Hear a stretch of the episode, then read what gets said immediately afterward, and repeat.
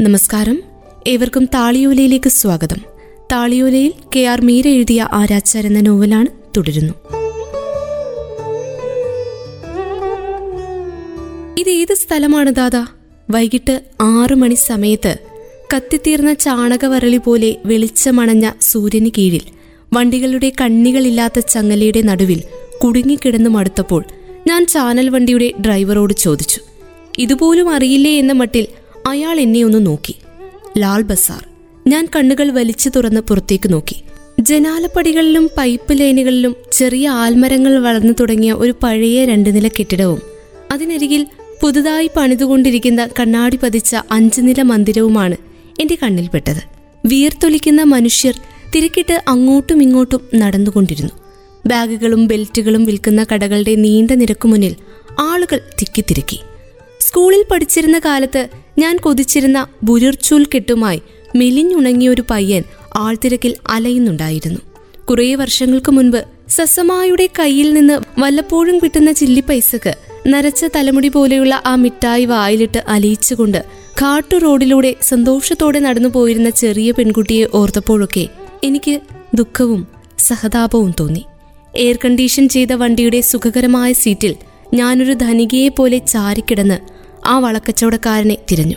അപ്പോഴും ഭക്ഷണത്തിന്റെ ഉപ്പിന്റെ കുറവ് പോലെ എന്തിന്റെയോ അഭാവമോ എന്തോ ഒരു ശൂന്യതയോ എന്നെ അലോസരപ്പെടുത്തിക്കൊണ്ടിരുന്നു. അടുത്തെവിടെയോ ആയിരുന്നു കുലി ബസാർ. മഹാരാജ പട്ടം കിട്ടിയ നന്ദകുമാർ എന്ന ഇന്ത്യക്കാരനെ തൂക്കിലേറ്റിയ ഇടമായിരുന്നു അവിടം. അദ്ദേഹത്തെ തൂക്കിലേറ്റിയ ദിവസം ഞങ്ങളുടെ കുടുംബത്തിലെ എല്ലാവരും ഉപവസിച്ച് പ്രാർത്ഥിച്ചു. അന്നത്തെ ആരാച്ചാർ മനോഹർ ദേവ് ഗൃഥാമല്ലിക് മുത്തച്ഛൻ ഏഴ് ദിവസം മൗനാചരണവും ഉപവാസവും നടത്തി. നീതിയുടെ സൂര്യൻ അസ്തമിച്ചു. ആരാച്ചാർ വെറും കൂലിക്കൊലയാളിയായി അധപതിച്ചുവെന്ന് വിലപിച്ച് അദ്ദേഹം സ്വന്തം ജോലിയിൽ നിന്ന് വിരമിക്കുകയും തുടർന്നുള്ള കാലം കർഷകനായി ജീവിക്കുകയും ചെയ്തു. നാൽപ്പത്തിനാല് വർഷം അദ്ദേഹം ആരാച്ചാരായിരുന്നു. ജോലി ഉപേക്ഷിക്കുമ്പോൾ അദ്ദേഹത്തിന് അറുപത് വയസ്സേ ഉണ്ടായിരുന്നുള്ളൂ. പിന്നീട് ഒരു നാൽപ്പത്തിനാല് വർഷം കൂടി അദ്ദേഹം കൃഷിക്കാരനായി ജീവിച്ചു. ഠാക്കുമ വിങ്ങലോടെ മാത്രം പറഞ്ഞു തന്നിരുന്ന കഥയായിരുന്നു നന്ദകുമാർ മഹാരാജാവിന്റേത് മിർജാഫിർ നവാബിന്റെ വിശ്വസ്തനായിരുന്നു നന്ദകുമാർ. ബംഗാളിലാകെ ആദരിക്കപ്പെട്ട നന്ദകുമാറിന് മഹാരാജ പട്ടം നവാബ് സമ്മാനിച്ചു. നവാബിന്റെ വിധവ മുന്നി ബീഗത്തിൽ നിന്ന് ഗവർണർ ജനറൽ വാറൻ ഹേസ്റ്റിങ്സ് കൈക്കൂലി ആവശ്യപ്പെട്ടതിൽ ക്ഷുഭിതനായി ഗവർണർ ജനറലിനും ഈസ്റ്റ് ഇന്ത്യ കമ്പനിയുടെ ബംഗാൾ കൗൺസിലിനും നന്ദകുമാർ പരാതി അയച്ചു. നാൽപ്പത് ലക്ഷം രൂപ വാറൻ ഹേസ്റ്റിങ്സ് അവിഹിതമായി സമ്പാദിച്ചതിന് തെളിവ് നൽകാമെന്നും അദ്ദേഹം കത്തിൽ അറിയിച്ചിരുന്നു. പക്ഷേ തെളിവുകൾ കൃത്രിമമായി ചമച്ചെന്ന് ആരോപിച്ച് ഹേസ്റ്റിംഗ് സാഹിബ് നന്ദകുമാറിനെ തടവിലാക്കി.